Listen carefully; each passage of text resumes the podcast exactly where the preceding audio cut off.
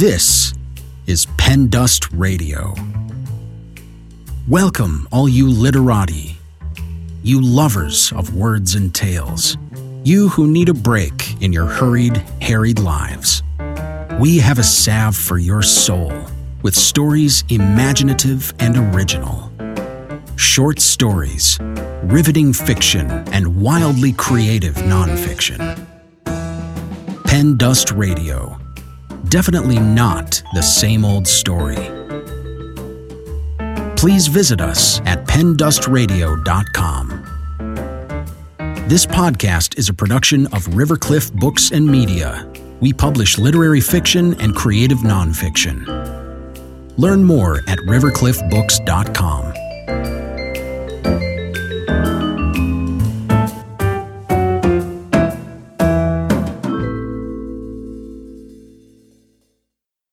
After her father gives her a creepy antique photograph depicting three relatives propped up in their coffins, Sarah K. Lenz sets out to discover their story and figure out why post mortem photography haunts her. Lightning Flowers tells the story of her three great uncles who, in 1914, were struck and killed by the same bolt of lightning. It is a thoughtful meditation on what it means to remember the dead and confront one's own mortality. You can view the haunting photo of Sarah's great uncles at rivercliffbooks.com slash lightning. While this is a true story, some names and identifying details have been changed to protect the privacy of the people involved. Sarah K. Lenz's nonfiction has appeared in numerous literary journals. She's the founder of the Writers Studio, Corpus Christi, a community based organization devoted to creative writing education. She teaches writing at Del Mar College in Corpus Christi, Texas, where she lives with her husband, son, and three cantankerous cats. Lightning Flowers. Written by Sarah K. Lenz. Read by Julie Niblett. A trio of open caskets are propped on wooden straight back chairs. The open lids of each white coffin reveal a square peephole framing the face and torso of three dead bodies. On top of the caskets, shiny placards read in ornate scroll, At Rest. Like all corpses laid out for funeral rites, the three boys exude a certain peacefulness due to the careful closing of their eyes and mouth, what morticians call setting the features. The dead brothers wear matching dark suits and black bow ties. Their dark hair is slicked back from their foreheads. Carnations rest on their chests, near clasped hands. Edgar Allan Poe in triplicate, I think but I can't tell if it's the hair, the dark suits, or the morbid situation that brings this to mind. In the background, a ladder shaped shadow that the wooden chairs make and the parlor's white curtains take on the blur of an apparition. In the foreground of the photo, the bottoms of the caskets are cropped out. The coffins slant toward the viewer at a precarious angle, as if at the slightest stirring, each casket could slip, topple to the ground, and spill its contents. My father gave me the photograph. I was visiting him in central Nebraska and hadn't seen him in over a year. He looked older than I remembered, the sagging skin around his eyes more pronounced, the hair around his temples whiter. Almost a decade after his divorce from my mother, he had started to rid his house of clutter and memorabilia, things he thinks he won't need for the rest of his life, as he plans to move into public housing for senior citizens. I've got something for you, he said. He took me to the back bedroom and dug through the closet. Here, you're the family historian. You should have this. He handed me the framed photograph lacquered with dust. Flecks of molded plaster decorating the frame crumbled where I touched it. I'd seen this photo and heard the story before. They were struck by lightning, but looking at it was still chilling. I'm not sure why this photograph haunts me. Though they are my great uncles, I can't call them my dearly departed. They died nearly a hundred years ago, and anyone who would have known them is dead now, too. I am certain this is the only extant photograph of these relatives. They have ceased to live on in any memory. What remains is a 10 by 12 silver gelatin print. After my dad gave me the picture, I put it face down on the back seat of my car. The next day, I drove to Lincoln to visit my cousin, Erin. From there, I would drive home to Ohio. When I arrived at Erin's ranch style suburban house, she was just as I remembered. petite, blonde, and wearing too much blue eyeshadow. I hadn't seen her in two years, not since my sister's wedding, but growing up we had been close as sisters.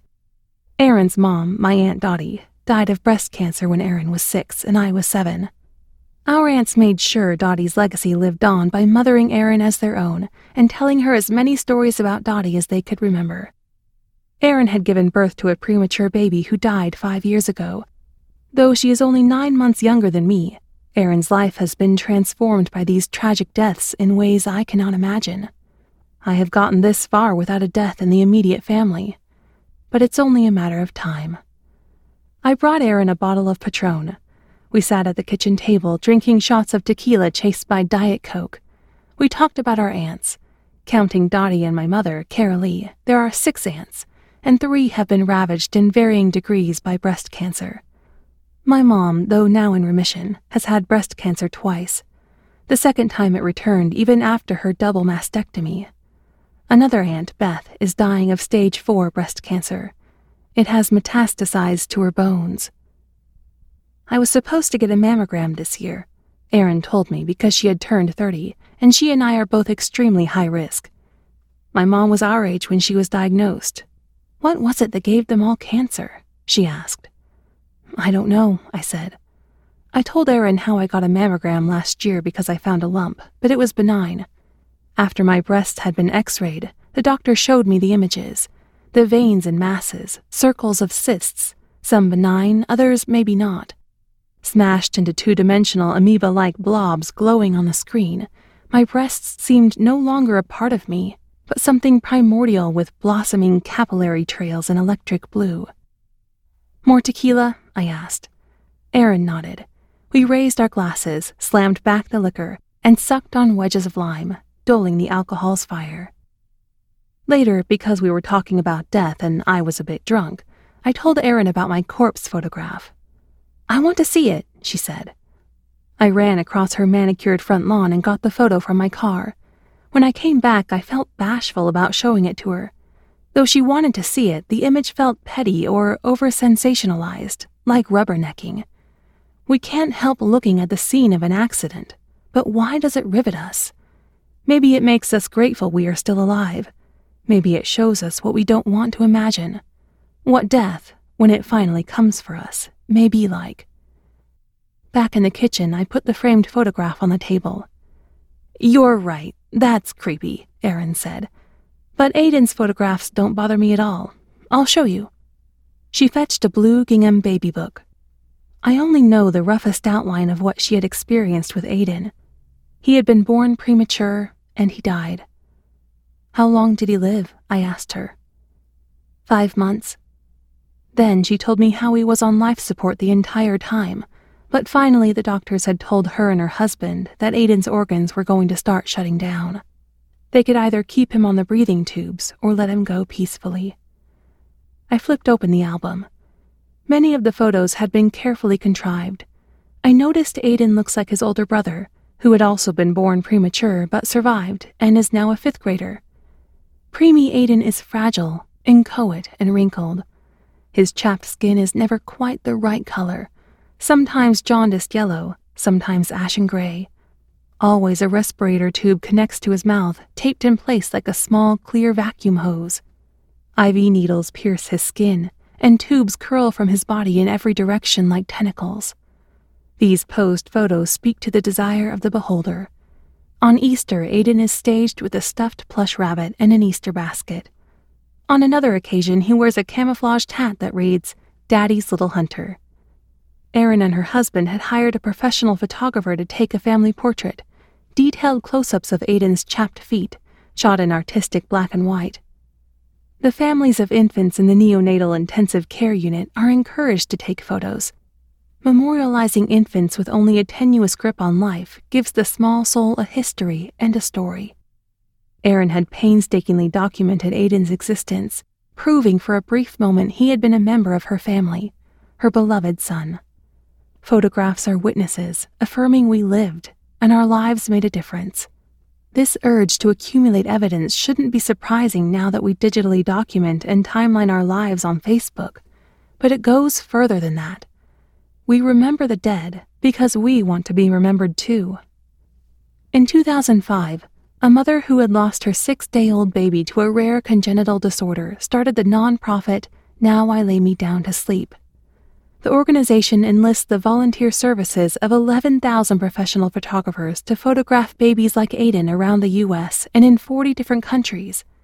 These pro bono shutterbugs photograph babies in the NICU, both before and after they die. The website advertising copy, aimed at would be volunteer photographers, reads Imagine a photo session where each moment is a last moment, where there will be no second takes, where what you're doing becomes a family's most prized possession. Now I Lay Me Down to Sleep calls their services remembrance photography which is considered an integral tool in the parent's grieving process. Photographing children post mortem is not new. From the 1850s and into the late 1920s, millions of post mortem photographs were shot, depicting deceased of every demographic. The convergence of more affordable and accessible daguerreotypes, and later silver emulsion prints, and reliable embalming techniques developed during the American Civil War, coupled with a high mortality rate, led to the popularity of post-mortem images. Post-mortems then went out of fashion during the Great Depression, as people began to consider them morbid and vulgar. The post-mortem images of Aiden are beautiful. Only after his death does he look like a healthy baby. Thanks to a skillful mortician's makeup job, Aiden's skin appears smooth and rosy. He looks just like he's sleeping, I told Erin when I saw the first post-mortem photograph of him. She said, I love looking at him without the tubes. When I got back home to Ohio, I contacted an old photography instructor of mine to ask him about the coffin portrait. I thought he might see something in the photograph I had missed. Jim works at a museum, and he recommended I contact a rare manuscripts curator there, a woman named Ellen. When I met Ellen a few days later and told her this, she chuckled in a raspy, cigarette hardened voice. We sat and chatted in her messy office, the desk between us piled with files, papers, and books. Let me show you what I brought, I said as I handed her the coffin portrait. She scanned it appreciatively. I collected postmortems, Ellen said. But when my grandson was born, I took all the death pictures down. I didn't want him seeing them. Ellen handed me a book, a limited edition monograph entitled Sleeping Beauty Memorial Photography in America. In 1990, Dr. Stanley Burns released this collection of postmortems. Ellen's assistant walked in, wheeling a cart of acid free archive boxes. Oh, she said, shuddering, that book gives me nightmares. Ellen showed me to the museum's reading room and introduced me to the head librarian who took down the names of my great uncles, Johnny, Charlie, and Lumir Krahulik. When I was in Nebraska, Dad had taken me to see their grave. The only date carved on the white marble tombstone had been the year, 1914. The librarian disappeared into her cubicle to try to find their obituary in a digital archive. I settled in at a reading table with the corpse portrait next to me. Oh, my word, Jim said when he came over to see the photo. The dead faces in the photo are the most disturbing. Those are burn marks, right? I asked of the dark smudges around the corpses' faces not just flaws in the photograph? Jim took out his loupe. Yep, they're roughed up quite good. I looked through the magnifying lens and saw burn marks splayed across the boy's chins. A deep gash cuts across the lip of the oldest boy. They probably aren't cuts at all, but lightning flowers, or Lichtenberg figures, named after the German physicist who in 1777 studied the patterns high voltage static electricity made when a current of lightning passes through the skin, capillaries rupture and bloom into fern like burns under the skin. Like tributaries, they mark the flow of the stream, a heart stopping volt of electricity. How did you say they were killed? Jim asked. From what my dad tells me, they were getting the horses in from the storm when they were struck by lightning. They were all killed instantly, and the barn burnt to the ground. Jim left me to look at the sleeping beauties. As I turned the pages, I noticed each photo had something that caught my eye, and that, like the burned faces of my great uncles, made me uneasy. In Mother Holds Daughter with Rigor Mortis While Father Mourns, photographed in 1846, It was the awkward, rigidly straight arms of the dead girl. In Child Dead from Dehydration Due to Intestinal Disease, photographed in 1854, it was the child's sunken cheeks contrasted with her bulbous skeletal head.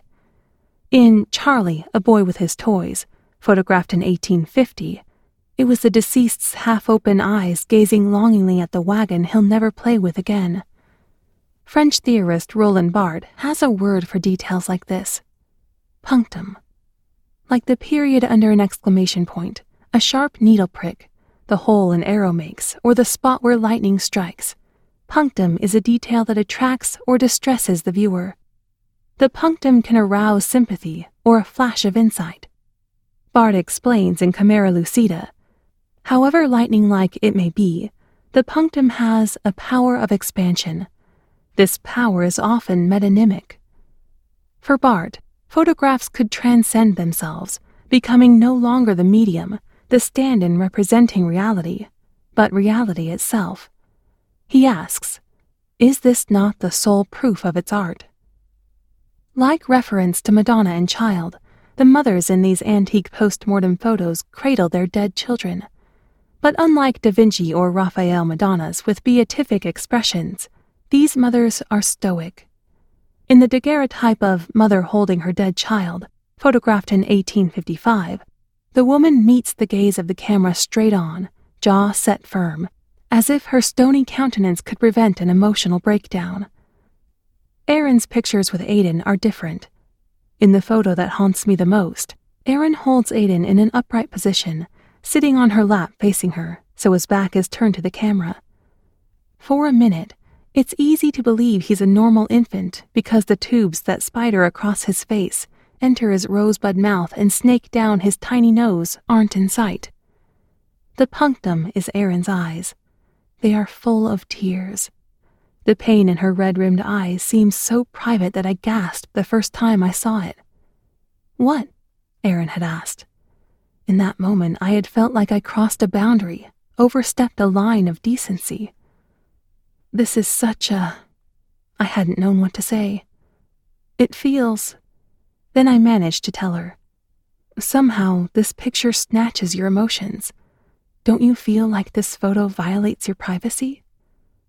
Oh, Erin had said. That was the day we took Aiden off life support. I loved that picture because I loved the back of his little head and wanted a picture of it. Erin is deeply religious. I realize that gives her strength. She is certain Dottie and Aiden are in heaven together, waiting for the rest of the family to join them. I am awed by her nonchalance. She's had several years to process this grief, but even so, I'm struck by her unselfishness. She's given the viewer a gift raw emotion. This snapshot is the antithesis of a Kodak moment. It documents not a birthday party or wedding, the sort of event that we normally want to relive in memory, but a point in time no one would ever want to go through once, let alone over again in memory. This photo of Erin's face contorted in sorrow allows viewers to experience, at a deeply personal level, a horror not their own. Kafka said, We photograph things in order to drive them out of our minds. If he is right, post mortem photographs are a way of shelving grief so we don't have to confront it again and again. Having trapped the gruesome face of death, relegated it to a closed photo album, pain fades. The emulsion of chemicals on light sensitive paper remembers, so we don't have to. The librarian came back to my table with a piece of paper I'm sorry. There's no digital copy of the newspaper that printed their obituary, she told me. But I did find this. She handed me a printout of the 1910 census record listing the boys and their brother Rudolph, my great grandfather. From this, I pieced together how old they had been when they died. Charlie was 15, Lumir 13, and Johnny 11. The librarian also gave me an index listing the boys' death notice published on May 28, 1914. Their obituaries are probably only available on microfilm, she explained. Later, I called the Ord Township Library, the library of my childhood, and asked how I could access the obituaries from out of state. Tell me the dates and names again, the librarian said over the phone. I did, and she said, Wait, are you Carolee's daughter? Yes. How's your mom doing? I didn't want to answer. I didn't know this woman and was taken aback by her personal question. Ord was such a small town that I realized the librarian may have gone to my mom's cancer benefit dinner to raise money for her medical bills. Did she want to know if my mom was still in remission? It was none of her business, I thought. She's well, I said, and left it at that. Even though my mom's been pronounced cancer free, we know it could strike again. When I told my mother about the post mortem photography I was researching, she surprised me by saying, Oh, I have photos of Grandpa B at his funeral. Your uncle took them. She agreed to send them to me.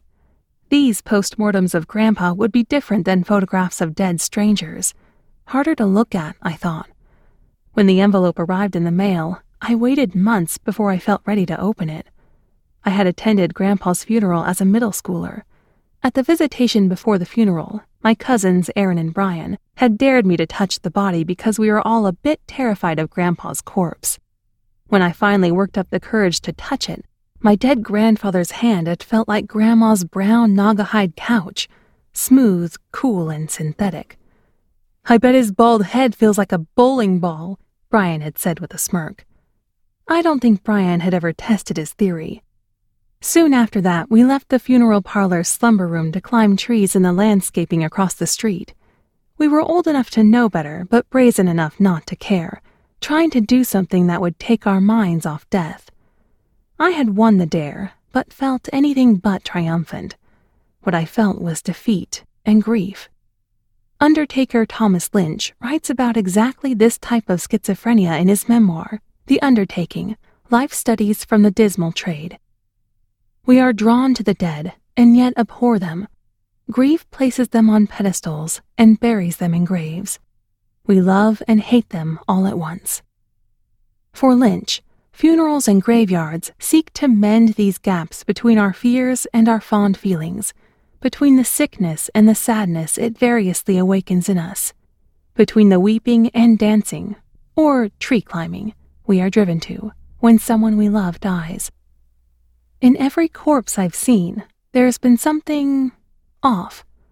The mortician can lacquer and paint, position limbs and facial features just so, but he can't make us forget that it's not really our loved one, but an inanimate husk. With Grandpa, it had been his mouth. In life, he had an underbite, and his lower lip always stuck out a bit. In death, his lips had been clamped into a thin line I didn't recognize. When I finally opened the packet of snapshots taken of Grandpa at his funeral, I was surprised by the things I remembered from 15 years ago like the strange set of his mouth, but also by the things I had forgotten, like his liver spotted hands or the color of the flowers on the casket. A few months after Grandpa passed away, my great uncle Joe died, and though I barely knew him, my parents had made me go to the funeral. On Uncle Joe's corpse, his hands had been distorted. Because he'd loved to fish, Joe was buried holding a fishing reel. Under the recessed lighting of the funeral parlor, he had looked waxy, while the metallic reel was animated by the light sparkling on its shiny surface. His fingers looked boneless. Where knuckles should have been, the unbroken line of smooth flesh stretched like giant linguine noodles. When Uncle Joe's son drove his father's fishing boat behind the hearse on the way to the cemetery, it had been too much for my mother. That's so stupid. His boat's not going to go with him, she had whispered to me as we stood at the graveside. Her concept of heaven didn't include fishing rods or aluminum boats with outboard motors. Whether it had been Uncle Joe's wife's idea or his grown children's, someone imagined Joe would be fishing in heaven. Diane at the Ord Township Library had agreed to look up the microfilm herself and transcribe the obituary for me. I didn't think this was protocol, but a kindness she had bestowed on me because she knew my mother. The day after we spoke on the phone, I received an email with the obituary. Three brothers in one grave, the headline read. The obituary recounted how their father, Frank, had returned from town and the boys were untacking his four horse team. The storm came up, and their mother urged them to come in the house, but they preferred to remain in the barn, telling their mother that they would come in after the storm, the article read. Charlie had just returned home from business college four days before, and I imagined the brothers were catching up, telling stories and joking privately. Had they been in awe of the storm? Had they stopped to ponder the majestic thunderheads, clouds the color of pewter? Why hadn't they listened to their mother? Had she nagged them too much already that day? The obituary goes on. They were standing in the doorway of the barn watching the rain. The flash came, and Mrs. Krahulik, remembering her sons, looked to the barn and saw a flame. She and her husband then rushed to the barn and found the three lifeless bodies. By a stroke of luck, my great grandfather, seventeen at the time, was spared. Like me, the obit writer had speculated. Rudolph, an older boy also living at home, was at the time at the home of his sister, Mrs. John Barron Jr. This circumstance no doubt saved him. Had he been home, he would doubtless have been with the other boys. My grandfather, my father, and I were but a lightning strike from existing. Probability played its part, in the U.S. between 1910 and 1919, out of every million people, 4.5 were killed by lightning.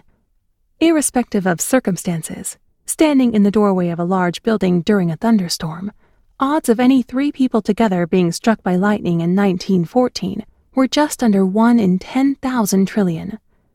The odds of my getting breast cancer are much higher, one out of eight American women, or 12%, will be diagnosed with the disease in their lifetime. Researchers speculate that between 40 to 85% of women with a family history like mine will develop breast cancer. Will a cluster of malignant cells darken the screen of my next mammogram? Will cancer bloom in bright, healthy tissue? I worry too about my mother. Will her cancer come back a third time? Her doctors tell her there's a 10% chance her tumor will reoccur. She's prepared. She's even told me what music she wants at her funeral. But there will be no post-mortem photos, no memento mori of any kind. Mom wouldn't want them, nor will I need them. When the time comes, I'll remember her from the hundreds of snapshots collected in scrapbooks and albums. Post-mortem photographs are partly a response to scarcity when few other records existed to remember loved ones by, either because portraits and photography were expensive and time consuming, as in the case of my uncles, or because, like Aiden, the deceased didn't live long enough to be their subject. Post mortem photographs keep the thought of death near.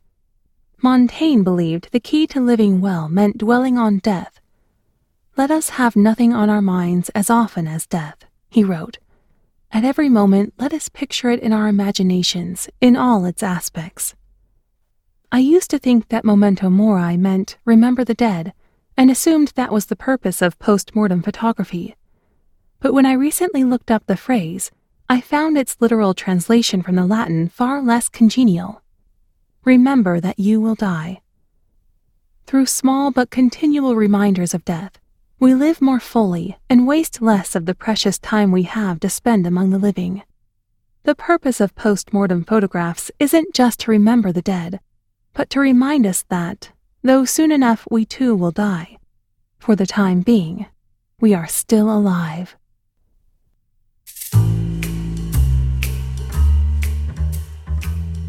This story is copyright 2013 by Sarah K. Lenz this recording is copyright 2021 by Rivercliff Books and Media.